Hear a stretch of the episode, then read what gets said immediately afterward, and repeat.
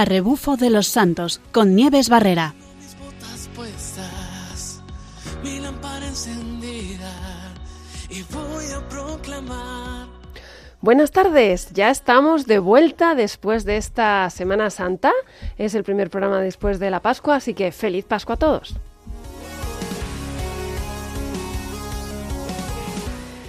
Hoy vamos a hablar de un camino en el que hemos hablado alguna ocasión, pero como nuestro programa tiene muchísimos puntos de vista, vamos a tratar de manera diferente una ruta conocida por muchos que pasa para, por un camino que lleva hasta la Virgen de Guadalupe.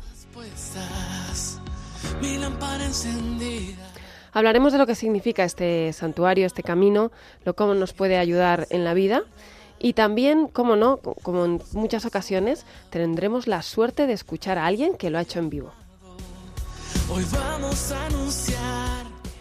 Y como siempre queremos aprender eh, cuestiones que nos enseña el deporte, hablaremos de la generosidad. Cómo el deporte nos puede hacer- ayudar a ser generosos, pero también nos puede ayudar a sanar.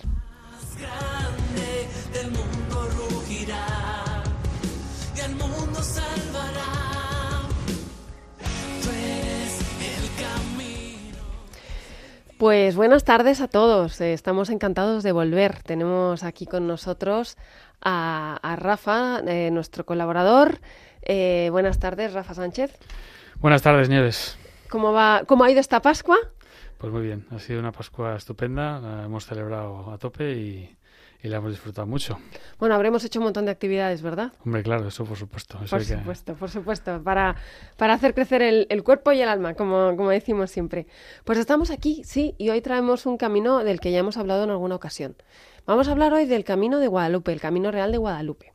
Pero Rafa, como siempre, nos trae una ruta muy interesante, porque, mm, bueno, el camino es un camino muy largo que va desde, pasando por- por- desde Madrid hasta Guadalupe, sale por otros sitios, pero en esta ocasión vamos a elegir una ruta más cortita porque, bueno, como no hay mejor cosa que contarlo por quienes lo hacen, pues, pues Rafa nos la va a contar. Y vamos a contar qué significa y mm, vamos a tener eh, una, una conversación con, con una persona que lo ha hecho, acompañado. Y bueno, pues vamos a empezar el camino, Rafa. Vamos a contar esta ruta, cuéntanos un poquito cómo es y cómo la has hecho. Porque además me parece, eso sí, creo que no es una ruta de las más suavecitas, la que vas a contar tú. Bueno, no, no es suavecita, efectivamente, es- tiene sus durezas. Y efectivamente nos vamos a Guadalupe, a la provincia de Cáceres, eh, que se trata de uno de los pueblos más bonitos de, de España. Decir que, bueno, la, la reina Isabel la Católica realizó este camino muchas veces y por aquí, pues además transitaron también San Pedro de Alcántara, Santa Teresa de Jesús. Sí, Eh, muchos santos pasaron por allí. Sí, San. Francisco de Borja y, y Miguel de Cervantes también, que bueno, que vino a ofrecer sus cadenas a la Virgen tras ser liberado de, de las mazmorras de Orán cuando estuvo allí. Toma ya, es un camino de, de, de liberación. Eso es, sí, desde luego que sí. Y nosotros pues lo vamos a hacer en bicicleta. Se puede hacer andando también, pero es un poco largo y vamos a hacerlo en bici, ¿no? Eh, hay que decir que es un camino que ha sido olvidado durante mucho tiempo, pero bueno, ahora están tratando de revitalizarlo de nuevo. Sí. Y bueno, como el Camino de Santiago, pues el Camino de Guadalupense tiene también su credencial y esta credencial se puede conseguir pues eh, desde Madrid en, en un montón de, de municipios que se pueden consultar fácilmente en internet. Hay que decir que ha sido año jubilar y que lo han preparado muy bien. En el programa anterior tuvimos a, a la organización que ponía los mojones del camino. O sea que señalado está súper señalado. Sí, está muy bien señalado.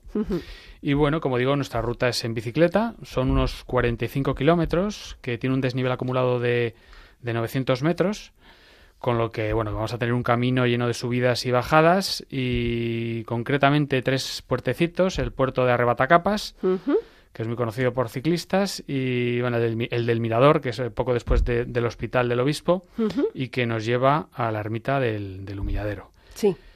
Bueno, pues eh, vamos a partir nosotros del pueblo de Carrascalejo, que está situado a los pies de, de la Sierra de Altamira, que forma parte de la comarca de la Jara Cacereña.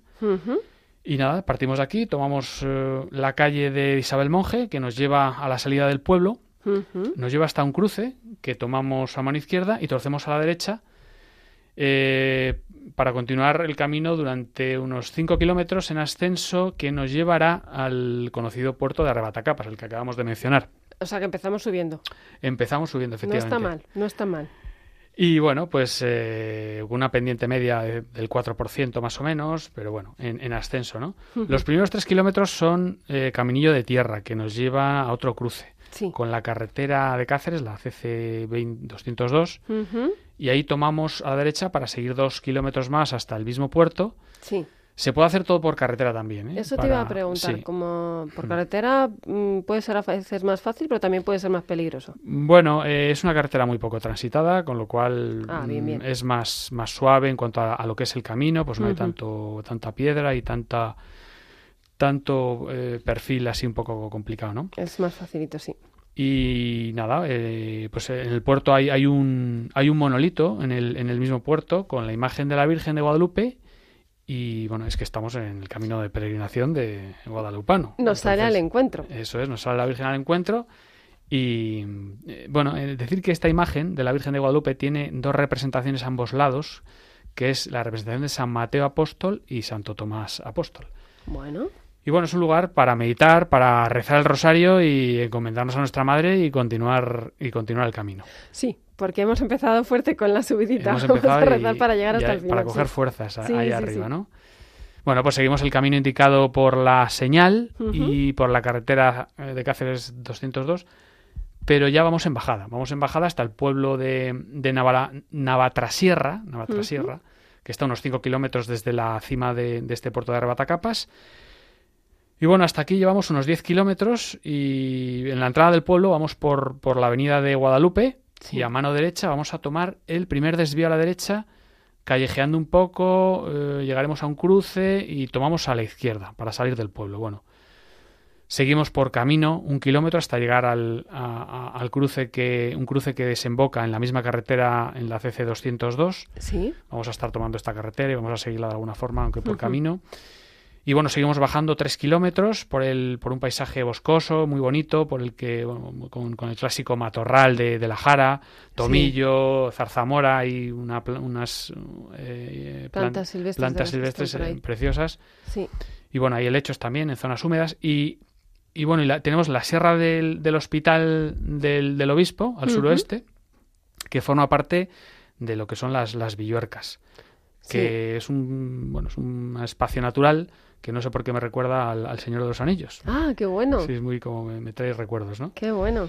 Sí, es que es una zona muy, muy bonita, que a lo Sí. mejor no se conoce demasiado, pero es espectacular. Y tiene unas vistas impresionantes Sí. eh, que se ve a lo lejos una profundidad increíble, ¿no? Bueno, pues eh, en el kilómetro 14 de recorrido comienza comienza la segunda ascensión después de la bajada y es una subida de unos 10 kilómetros hasta el Hospital del Obispo. Sí, Bueno, a 3 kilómetros mm, de esta subida podemos optar por seguir por carretera o tomar un caminillo que hay de piedras que hay a la izquierda.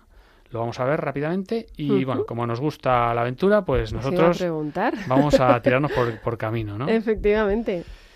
Y así, pues nos quedan, nos van a quedar unos 7 kilómetros para la ascensión. Y Sí. nada, al tomar el camino, eh, vamos a llegar a un cruce, que tomamos ese cruce a la derecha, seguimos unos 500 metros en línea recta para girar después a la derecha de forma abrupta y Ajá. seguimos el camino hasta enlazar otra vez con la carretera otra vez, la CC 202. Ujú.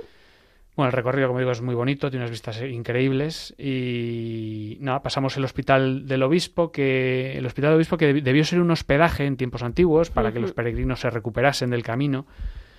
Y bueno, un kilómetro más arriba ya llegamos al mirador, donde podemos descansar y, disfrutar de unas vistas, como hemos dicho, magníficas.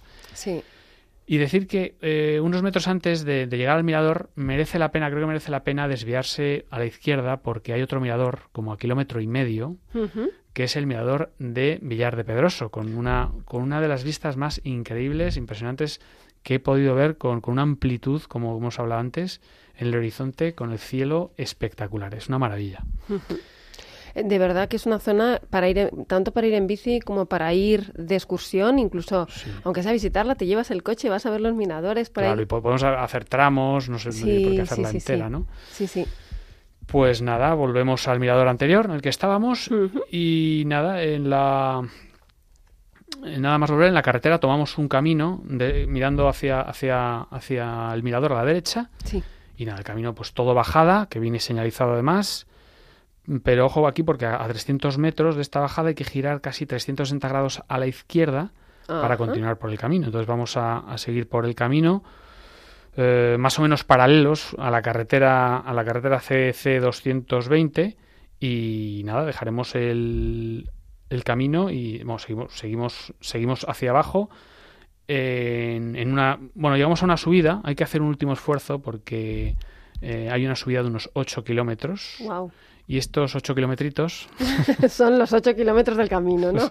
bueno eh, los anteriores esta ya es más suave Ah, Lo- bueno. los más duros son los anteriores ah, bueno. estos 8 kilómetros nos va a llevar a la ermita del humilladero. Sí. Que la ermita del humilladero, que es una. Bueno, tiene una hermosa cruz en su interior, donde, bueno, como hemos hablado antes, Cervantes fue a donde llevó ahí las cadenas de su cautiverio en Argel, Ajá. y como ofrenda a la Virgen de, de Guadalupe, y es una ermita muy bonita, eh, que tiene una cruz eh, de piedra en su interior. Sí. Es una ermita, es donde, la ermita del humilladero es donde llegaban los peregrinos y ya caían rendidos diciendo, ya estamos, ¿no? Es como, ya ahí el, es el último aliento que toman, ya rotos, porque claro, antes lo hacían en condiciones que no, no eran como las de ahora. muy tenemos, diferentes. Sí, tenemos todos los, lo- la ropa técnica, todos los medios, y antes era muy distinto entre el- las condiciones climáticas y demás. Y, y bueno, ya era como el la señal de que ya estaban casi, casi. Sí, sí, es una ermita preciosa además, de estilo mudéjar, así, con, Sí. con una bóveda de crucería, con, con unos elegantes ventanales. Y bueno, eh, ya prácticamente hemos llegado a, a- a nuestro destino final, a Guadalupe, porque eso, bueno, nosotros estamos a unos 3 kilómetros más o menos y además en bajada ya, que ya sabemos que es todo bajadita y fácil. Sí. Bajaremos por la carretera de Extremadura, la, la carretera de Extremadura 118 y ahí hasta Guadalupe, ya hemos llegado a nuestro destino. a nuestro destino, al monasterio de Guadalupe, en el que nos espera la Virgen con, con los brazos abiertos. Es eh, un lugar precioso, además, y un lugar para reponer fuerzas en condiciones, ¿verdad que sí? Em, ruta dura, no para cualquiera. Hay que llevar un poquito de entrenamiento para hacer esto en bici, ¿no? Sí, hay que, hay que, bueno, haber montado un poquito en bici, haber entrenado un poco o, o tomársela con mucha tranquilidad, porque ya sabemos que las cuestas no es necesario eh, subirlas todas. eh, sí, el- el- vamos, siempre se puede poner el pie. Exactamente, exactamente. Eso, o sea, la, aquí se aprende mucha humildad también, ¿verdad? Claro, claro. Sí. O sea, si hay que poner el pie, se pone el pie y hay que descansar, porque además las vistas y los lugares que hay por ahí son muy bonitos y merece la pena parar, ir con, ir con tranquilidad. Hmm. No es ninguna carrera. Sí, porque muchas veces vamos por estas rutas y es como que queremos llegar, eh, nos encontramos, pues voy a hacer una ruta de 80 kilómetros en bici, Mm. pero uno se pierde el camino, uno se pierde la belleza que va, que va encontrando, ¿no? Sobre todo cuando vas subiendo, que vas ahí pendiente de que tengo que subir, que vas cansado, sudando y te estás perdiendo a lo mejor un Sí. entorno eh, tremendo. Espectacular. Mm. Sí, sí, sí, sí. Pues sí, es una zona muy recomendable. También se puede hacer, como decías antes, en tramos, para, y si se quiere ir en familia también. Se puede ir haciendo poquito a poco. Y de hecho, el Camino de Guadalupe lo realiza mucha gente también a pie, en distintas eh, etapas. eh, o sea, ha sido un camino muy frecuentado. La última vez hablamos con familias que lo habían hecho. Así que es, eh, es un camino fantástico para, para recorrer. Porque además está muy bien señalizado, o sea que... Y, mm, y bueno, y sí que es verdad que por la zona que es, la mejor época será otoño y primavera, porque en verano debe hacer mucho calor y en invierno es. mucho frío, mucha, mucha agua. Bueno, Rafa, muchísimas gracias. Gracias a ti. Tenemos el mapa. Y ahora vamos a, vamos a hacer una propuesta antes de continuar con lo siguiente. Y es que vamos a abrir el teléfono por si alguien ha recorrido el camino real de Guadalupe y quiere contárnoslo, o quiere, quiere o, aunque haya hecho un trocito, o conoce la zona o alguno de los lugares que has nombrado, pues nos puede llamar al 91 005 9419. Repito, 91 005 94 19. Así que vamos abriendo el teléfono por si alguien nos quiere contar esa experiencia eh, de haber hecho algún tramito o el camino entero. Y vamos a pasar con lo siguiente. Enseguidita vamos a tener el testimonio que nos va a hablar de cómo es ese camino.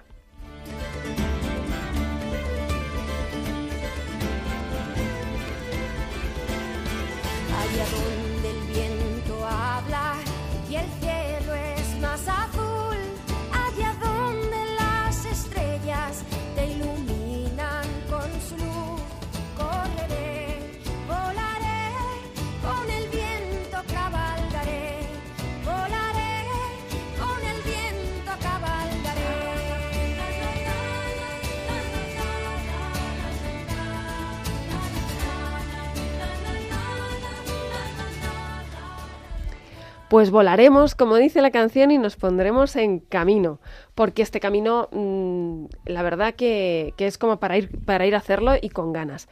¿Y saben qué? Que ha habido mucha gente que ha pasado por este camino, aparte de muchos santos, como antes nos ha contado Rafa.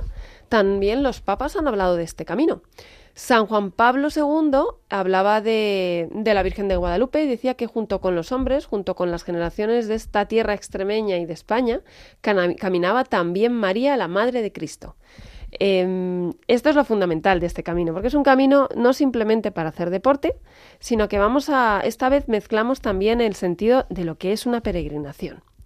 Estamos, el, arzobispo de Toledo, eh, don Francisco Cerro, eh, escribió una carta pastoral en el, el año jubilar y nos decía, pues, nos decía lo siguiente, decía, el porqué, el porqué de la peregrinación. Dice, estamos convencidos que peregrinar a Guadalupe no solo debe cambiarnos el corazón, llevándonos a una conversión y sanación profunda, sino que nos animará a tener la mirada alta, la visión lejana, los sueños grandes y los corazones abiertos para una respuesta generosa cuya meta ni siquiera podemos imaginar.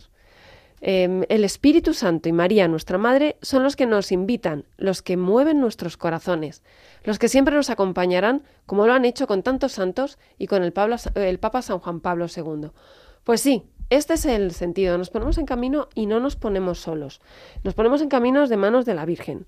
¿Y, mm, ¿y qué supone este lugar? Pues también nos hablaba eh, el arzobispo de Toledo, nos decía que em, este lugar em, es un manto de luz, es un santuario que es faro de luz para muchos hombres y mujeres que a lo largo de toda la historia han salido de estas tierras para llevar el Evangelio a todas las partes del mundo. Desde ahí han salido muchos misioneros. Desde, desde ahí la palabra se ha ido, se ha ido traspasando ¿no? de, lugar en lugar.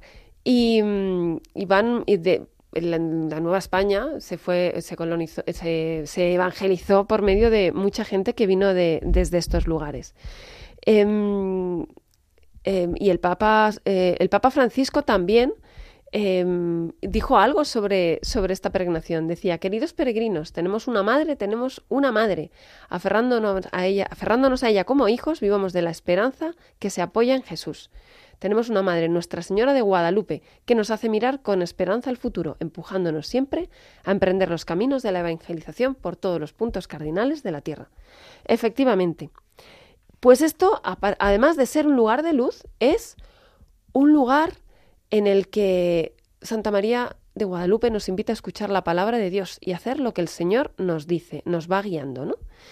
Y cuantas veces tengamos preguntas, podremos, ah, pod- podremos llevárselas y las va a responder, porque en todos estos caminos, poquito a poco, se va respondiendo a todos los anhelos del corazón que es un camino en el que nos olvidamos de todo lo que tenemos, que todo lo que nos aparta de, lo verdaderamente importante, que es, eh, Jesucristo, y allí nos podemos volver a encontrar con Él. Y es un lugar de sanación. Es un lugar eh, en el que andar por los caminos cogidos de la, mano de la Madre, de la Virgen María, nos pone por delante la realidad de nuestra existencia. Quizá llevemos cosas que nos, gustaría borrar de nuestra vida. Quizá llevamos heridas todavía abiertas cosas de las que no estemos orgullo- orgullosos, ¿no? Bueno, pues aquí tenemos una receta que nos puede curar, una propuesta que, que nos puede ayudar a, a pasar por todo eso. ¿Y qué es? Pues caminar con María al hogar del Padre, a la, paz, a la casa donde seremos sanados. Pues ahí nos pondremos en marcha. Y como todo lugar en el que hemos caminado, también es, eh, después de hacer un gran esfuerzo, es un lugar de descanso. Porque mm, en el hogar de, la- de Nuestra Señora de Guadalupe viviremos a los pies de Jesús también y será como una Betania, el lugar en el que Jesús acudía con sus amigos ahí cuando estaba cansado, donde se refugiaba en el cariño de los suyos, donde descansaba y retomaba fuerzas. Pues un lugar realmente interesante, ¿verdad que sí, Rafa? Sí que, que, que- que pinta muy bien ir y verlo de esta manera, ¿verdad? Bueno, pues ya que sabemos lo que es, ahora vamos a, en, enseguidita, vamos a hablar con alguien que ha hecho este camino de una manera muy especial. Antes vamos a poner una canción, una canción que, que quiero mostrarles, que se titula Hazme caminar, de, eh, de un cantante que se llama Jesús Israel. Vamos a escucharla un poquito.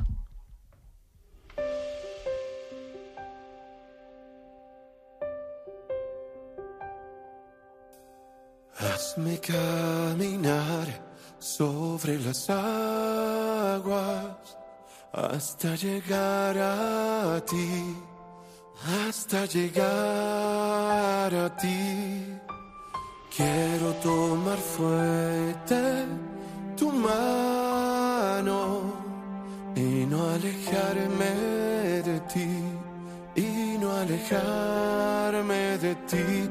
Quiero demostrarte cuán grande es mi fe por ti, que no habrá nada en este mundo que me haga dudar por un segundo.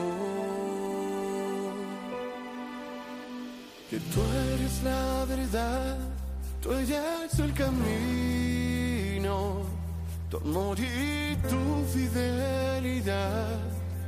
Me acompañan, siempre van conmigo. Tú eres la verdad, tú eres el camino. Aunque atraviese tempestad, todo es fácil si tú estás conmigo.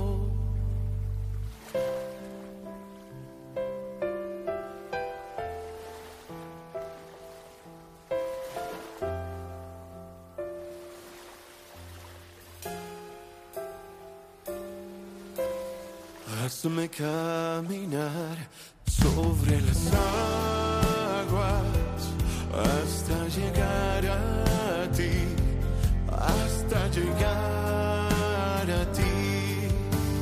Quiero tomar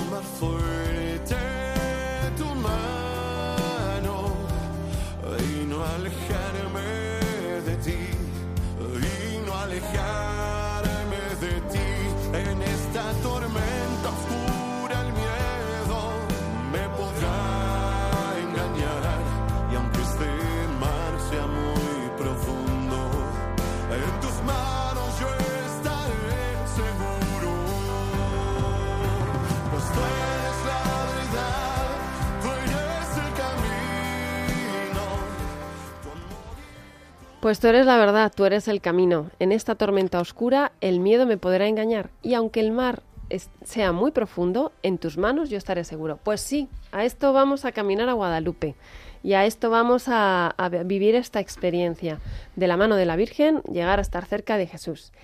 Y hay mucha gente que lo ha hecho, hay mucha gente que ha practicado esta ruta y que además eh, le ha enseñado esta ruta cómo llegar a ser muy generoso y cómo el deporte nos puede ayudar.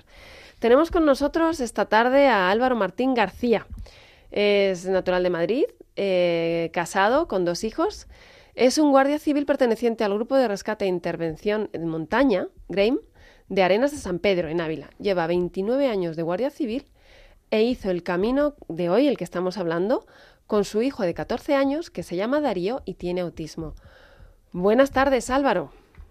Hola, buenas tardes. ¿Qué tal? ¿Cómo estáis? Pu- Pues muy bien, la verdad que un privilegio tenerte, porque tú tienes mucho que contar de este camino, ¿verdad? Yo mucho, la verdad es que eh, ya lo he hecho tres veces y, y la verdad es que estoy, la verdad es que estoy alucinado, pero cada vez encuentro cosas más positivas en el camino.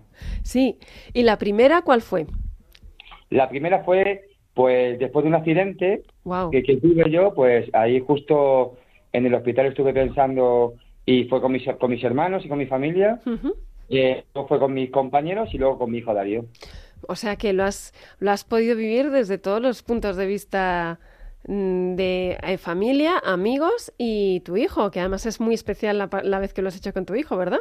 Sí, la verdad es que con mi hijo fue una pasada porque al tener autismo tenía miedo de que, eh, porque hicimos, decidí hacerlo en dos veces, en, en- en dos veces no, sino en dos, Dos tramos. eh, con, dos tramos, con bici y, con, y andando. Por ejemplo, la salida de Madrid era imposible ir con bici porque ahí hay muchos, muchos coches, pero a partir de, de salir de, de Móstoles, pues ya decidí ir andando hasta el final. Qué Y- bueno. Y, Y- la verdad es que tenía miedo de pasar por Torrijos, tenía miedo de pasar por Fuensalida, por el Álamo, porque hay tantos coches, pero él me atiende mucho. Él dice, eh, le digo izquierda, derecha y sabe pararse los, los obstáculos. Y la verdad es que lo estuve entrenando antes Sí. muchísimo y, y la verdad es que me quedé alucinado cuando lo hizo a, a la perfección. Qué bueno.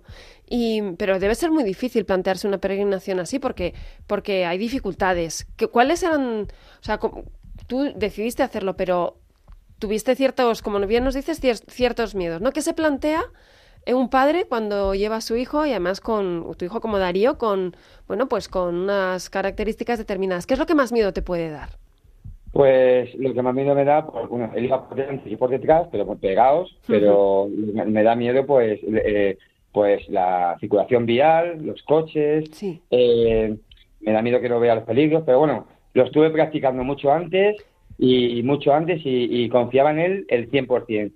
Qué Y la verdad es que no me falló, aparte tuvo un sacrificio porque hacer etapas de 80 kilómetros Sí. pues es una barbaridad, ¿sabes? 80, dice, 83 días y desde, desde Madrid, de los, los Jerónimos, Sí. hasta Guadalupe, bueno, llegué hasta de noche y todo, pero bueno, que, fue un sacrificio y él, y la verdad es que con él conecto mucho y, y ahí donde le saco rendimiento.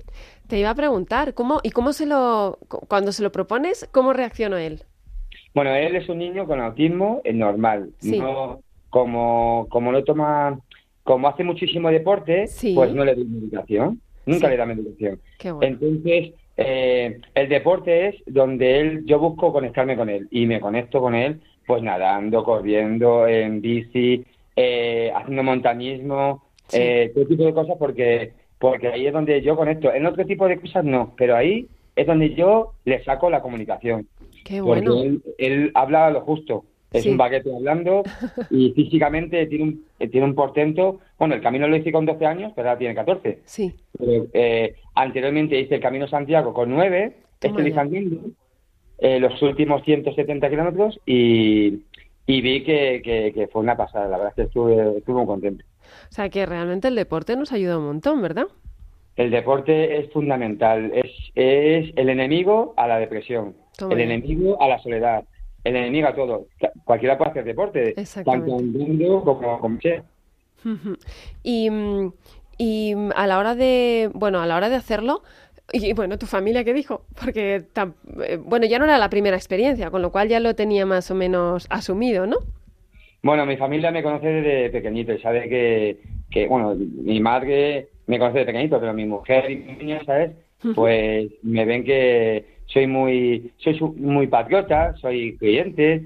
eh, cuando estuve en el hospital 16 días allí, Madre pues ahí me planteé un montón de cosas. Me podía haber muerto porque me caí 18 metros, Toma ya. pero, pero soy muy, eh, soy muy, tengo la mente ahí diciendo quiero hacer esto, quiero hacer esto, quiero hacer esto y, y al final pues lo consigo. Lo consigo pero trabajando, no a lo loco. Sí, efectivamente, que además, sí, porque contamos esto y parece como muy fácil, pero lo que tú has dicho antes, todo llevaba una preparación. ¿Con cu- ¿Cuánto tiempo estuvisteis preparándolo?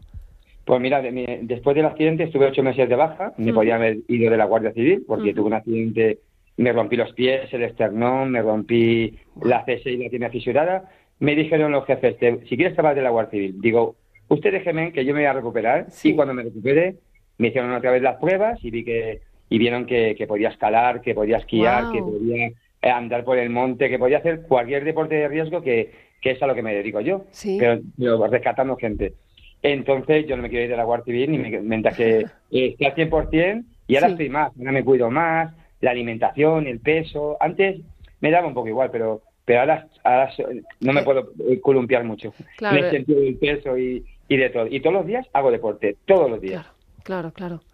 Y, mm, y con tu hijo, eh, a la hora de prepararlo, a ver, en, en cua- en cuanto a este camino, yo tengo una pregunta. Para vosotros, ¿cuál fue la parte más, más complicada? La parte más complicada fue el, la, eh, a ver, hay- aquí hay tres comunidades implicadas que son Extremadura, Castilla-La Mancha y, y la Comunidad de Madrid. Y entonces eh, Castilla-La Mancha y Extremadura eh, está súper bien señalizado, súper bien todo, no te puedes equivocar, es imposible. Eh, pero de, de, de Alcorcón eh, para atrás, lo que es de Alcorcón a- a- al, al principio, que son 12 kilómetros, no hay nada.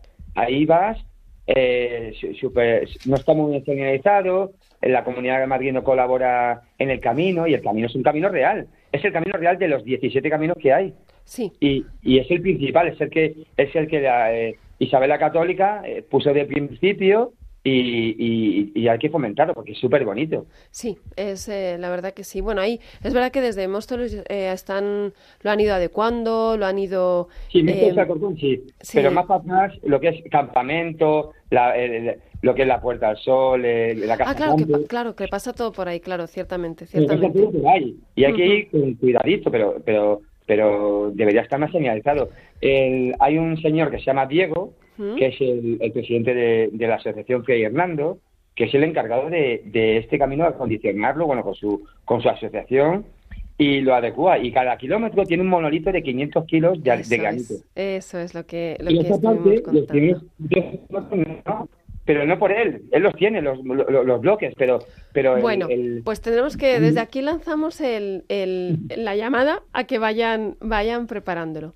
Pero retomando el tema de la dificultad, vuestra parte, o sea, ¿qué dificultades os encontrasteis? Porque, claro, vosotros estáis súper preparados para el tema del deporte. Y una vez allí, en, o sea, ¿hay, algún otro tipo de dificultad? Yo qué sé, pues que, pues mira, eh, hay una parte en la que si te pilla lluvia es imposible caminar o... Mira, hay una parte- eh, mira, hay, eh, yo lo tengo ya controladísimo Sí. el camino. Y, y ahora mismo, eh, Extremadura, yo reconozco que es una provincia que está dejada de la mano de, de, de- de lo que es la política.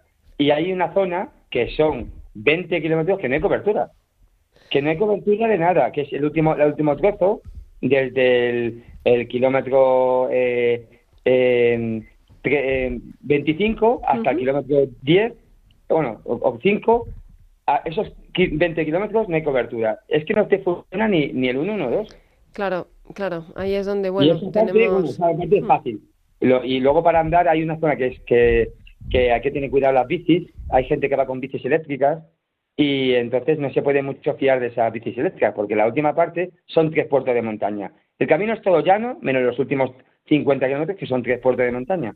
Sí. Entonces, eh, ahí hay que tener buenas formas físicas. Esa última parte es... eh, pero bueno, hay albergues eh, donde te puedes quedar, el albergue de Carrascalejo y de Villar de Pedroso, que son los últimos. Uno Sí. tienes que pagar eh, eh, 10 euros y el otro gratis. Pero los dos eh, son eh, espectaculares, ¿eh? Una Sí. litera con cocina, con nevera, eh, colchones. es espectacular. Pero bueno, así como peligro, la cobertura, eh, los tres últimos puertos y luego pues un poco el tráfico para, para que tengas cuidado cuando te muevas por la ciudad. Hmm. ¿Y, ¿Y la experiencia más bonita del camino? La experiencia más bonita para mí, lo más bonito del camino, eh, es el tramo que hay entre Oropesa y Puente del Arzobispo. Sí. Para mí es el sitio eh, más bonito que, que, bueno, porque pasas por una dehesa Sí. llena de, de- llena de cerdos, llena de ovejas, Hmm. es todo verde, las encinas son, son centenarias. Entonces, ir por la bici por esa senda son 20 kilómetros, pero ese camino es... eh, Es muy bonito. Para, para ir y volver las veces que tú quieras, porque es que es un sitio espectacular. Me encanta que digas esto, porque es que es verdad, es lo que estábamos diciendo y es verdad. Eh, se puede ir, se puede ir, un- el- lo que le decimos a la gente es, puedes ir para hacer deporte en bici y si no puedes, cógete el coche y vete a, a verlo, porque merece muchísimo la pena. Y mm, en- eh, la gente que os, que os veía por el camino, ¿entablaste conversación con la gente? ¿Os, eh, os esperaban o sabían o cómo era eso? Bueno, eh, eh, al principio pues eh, no sabía mucho del camino, en Alcorcón, en Móstoles, pero ya eh, el Álamo es un sitio con gente súper agradable, pues en salida es una gente maravillosa, eh, otro pueblo también que me gustó, Camarena, también espectacular, eh, luego Calera y Choza, eh, hay un pueblecito que es que me encanta, se llama Alcanizo, ese pueblo es eh, la gente es súper agradable y es un pueblo pequeñísimo. No sé si tendrá eh, 150 habitantes o 200, pero ese pueblo eh, de los mejores. Y luego ya cuando te metes en Villar de Pedroso y Carrascalejo, Sí. si tengo que decir la mejor gente de todo el camino es Carrascalejo de la Jara. Le gusta que le llamen así, Carrascalejo de la Jara. ¿eh? Qué bueno, estarán súper contentos entonces. Sí, sí, Fenomenal. ¿eh? Hay que, hay que anotar también. Hay que pasar por todos porque tenemos que conocer a todos. Pero bueno, ahí estamos. Y mm, yo por lo que veo, a ver, me encantaría saber un poquito más de la experiencia con tu hijo. Como, o sea, mm, es verdad, mira, nos has dicho que, que el deporte le está ayudando muchísimo a, a, mm, a no tener que, que medicarse, a, bueno, pues a, a salir adelante y demás. Mm, tú, eh, mm, claro, tú tienes una experiencia fantástica. ¿Qué le dirías a un montón de padres que tienen hijos también en- con la misma situación? ¿Y cómo les, animarías? ¿Cómo, ¿Qué les dirías? Pues mira, en el colegio de donde está mi hijo, que es el Colegio Bíos de Talavera de la Reina, que es un colegio especial, pues allí hay muchos niños con autismo. Sí. Eh, hay unos que cuando ya van que tienen unos años, pues cogen sobrepeso. Cogen mucho peso y cuanto más peso, peor. Entonces, entre el peso y la medicación, eh, no conectas con tu hijo. La gente le intenta apuntar a actividades extraescolares, pero yo creo que, que cada niño de autismo, en general, o con discapacidad, es distinto. Eh, tú, que, pues, ¿Dónde conectas más con tu hijo? El mío es físicamente, pero donde estés conectado ahí, eh, ahí tienes que luchar y trabajar y perder tiempo. Yo la verdad es que como me dedico al deporte, pues para mí es fácil. Claro. Pero los, padres- los papás o las mamás que llegan de trabajar llegan cansados y... Pero tienen que... Yo es que, aunque esté cansado, siempre sacas un tiempo, porque tu hijo, claro, tu hijo, y tengo una hija más, tengo una hija más, ¿sabes? Y con la hija me la llevo de vez en cuando, pero con, con mi hijo es que es todos los días. Claro, claro, Todas las tardes o paseo, o bici, o natación, o, o, o- o lo que sea, ¿sabes? Lo que sea, lo que se me ocurra, ¿sabes? O sea, que el de- realmente el deporte, mira, ahí has dicho algo que me parece muy interesante, que em, o sea, te- es un esfuerzo, o sea, que a ti te hace eh, crecer en generosidad, porque claro, tú tienes que dar tu tiempo, tu esfuerzo, tu sacrificio. Sí, la verdad es que hay que luchar mucho, pero bueno, esto es por todo, pero cuando es tu hijo necesitas estar bien físicamente, prepararte, tienes que tener claro eh, lo, lo que vas a hacer, lo, que, lo tienes que tener claro, no puedes lanzarte a lo loco. Si tú dices, eh, por ejemplo, nosotros aparte de hacer esto hacemos subimos montañas, ¿sabes? Yo quiero subir a la montaña de la provincia, la quiero subir con mi hijo. Bueno, pues cuando subimos al Almanzor, por ejemplo, Sí. subimos al Almanzor, al pico Almanzor, que tiene 2.592 Es una metros, pasada, sí. Pues eh, yo tuve que hacer antes pequeñas montañas, no Claro. monitor. Tuve que subir montañas pequeñitas, luego un poquito más grandes, luego más distancia, luego más de nivel. Y así conseguí que para el mantor y, y fue sobrado. Otra Claro. cosa no, pero sobrado físicamente. Pero para todo hay que preparar, para todo. El, el, el, el, el montar en bici, pues la verdad es que fui una vez a Decathlon cuando era pequeñito y ahí vi que, que tenía que domarme yo y ahí aprendí dentro del decalón. Luego ya, pues empecé fuera, fuera, fuera, fuera y, y te tienes que te, te tienes que curar. Si Claro. no te lo curras, no consigues nada. O sea, realmente es como la vida misma, que, que las cosas se tienen que trabajar, si no, por sí solas no salen. Por supuesto, en esta vida, hombre, yo para ser guardia civil de montaña, madre mía la que tiene que pasar. Claro. Pues es. O, o, o tú para tener la carrera de periodismo. Así es que todos tenemos que sufrir. Tenemos que sufrir para tener algo. Nos tiene que costar. Si no, si nos Sí. dan las cosas regaladas, no Sí. nos vale. No, No, lo valoramos nada. Y te voy a preguntar una cosita, porque tengo entendido que además la generosidad la vais a practicar en este camino. Sí, la verdad es que en este camino, pues mira, si te he dicho que fue- fueron eh, mis hermanos, mis amigos, mis compañeros guardias civiles, Sí. que fueron, fuimos ocho, bueno, y luego fui con mi hijo, Sí. pues yo antes de ser guardia civil eh, estuve en Infantería Marina, en los Boinas Verdes de allí, y fíjate, hace 30 y, 32 años. Entonces, y le dije que quería hacer el camino Sí. con 7, 8, y al final han salido 30. ¡Guau! Han salido 30 y todo empezó como, como una peregrinación solidaria. Sí. Queríamos llevar algo de comida Sí. y, y pensamos a ver si podemos llegar a la tonelada de alimentos. Llevamos cinco. Toma ya. Si es que- Llevamos cinco acumuladas, acumuladas, que estamos guardando en un almacén. Toda la- to- todo lo que estamos ganando, que nos están donando gente, amigos, empresas, y, y lo estamos guardando en un sitio porque el día 22, 23, 24 y 25 de junio Sí. es cuando vamos a hacerla. Vamos a hacer la de Madrid y va a ser una peregrinación solidaria Sí. ayudando a la, a, a la comarca de Guadalupe eh, cualquier persona necesitada de comida, pues la Cruz Roja pues se encargará de repartir los alimentos Fantástico. y, y luego también pues el, el que más o menos el que mandan los monjes de del monasterio Sí. del, monasterio de Guadalupe Sí. eh, Fray Guillermo pues nos dijo que había una residencia que la llevara la llevaba mensajeros de la paz que también necesitaba ayuda y que la pandemia pues lo pasó muy mal porque muchos abuelillos pues Sí. se murieron Pues Álvaro, mm, nos queda fantásticamente claro que el deporte nos ayuda a, a practicar eh, la generosidad, a, a que el sacrificio tenga un sentido y a sanar también. Tenemos que cerrar aquí nuestro programa hoy. Muchísimas gracias, Álvaro Martín. Eh, y a tu hijo también por ese testimonio, a Darío. Muchísimas gracias a Rafa Sánchez, que ha estado con nosotros contándonos la ruta. Y muchísimas gracias a Germán, García, que ha estado en los mandos y ha hecho posible este programa. Y como siempre, les recordamos que nos podrán volver a ver, en la- en escuchar en los podcasts de la página web de radiomaria.es y que estaremos dentro de 15 días con más rutas. Y como siempre, buena ruta.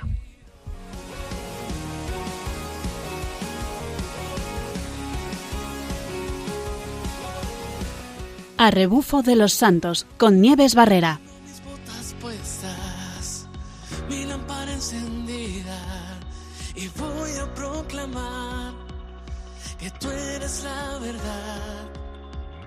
Vamos como soldados, fieles a tu llamado. Hoy vamos a anunciar que tú eres la verdad.